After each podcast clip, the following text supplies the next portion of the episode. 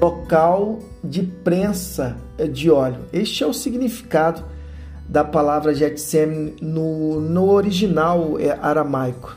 Top demais.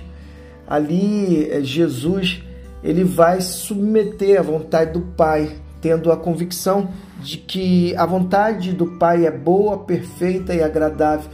E ela tem como objetivo, é, naquele contexto, nos resgatar.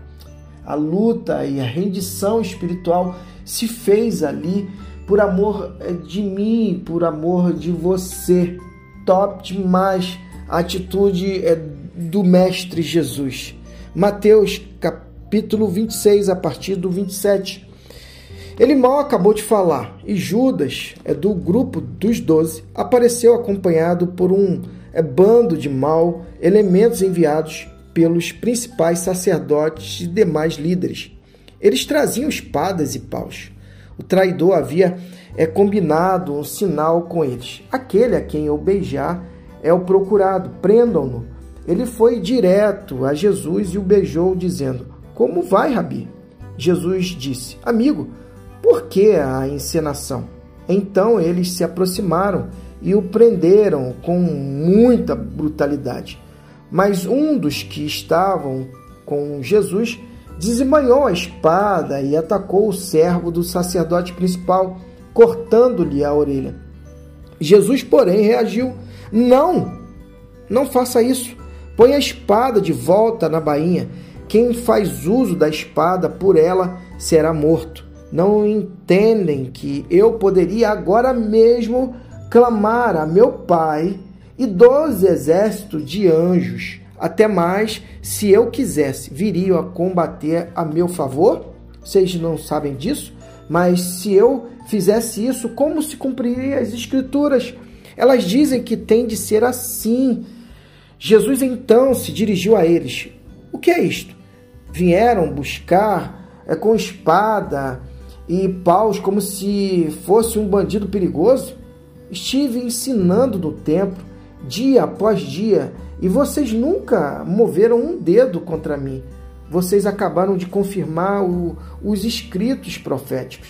Nessa hora, todos os discípulos já haviam é, fugido. Jesus ele foi preso no Getsemane.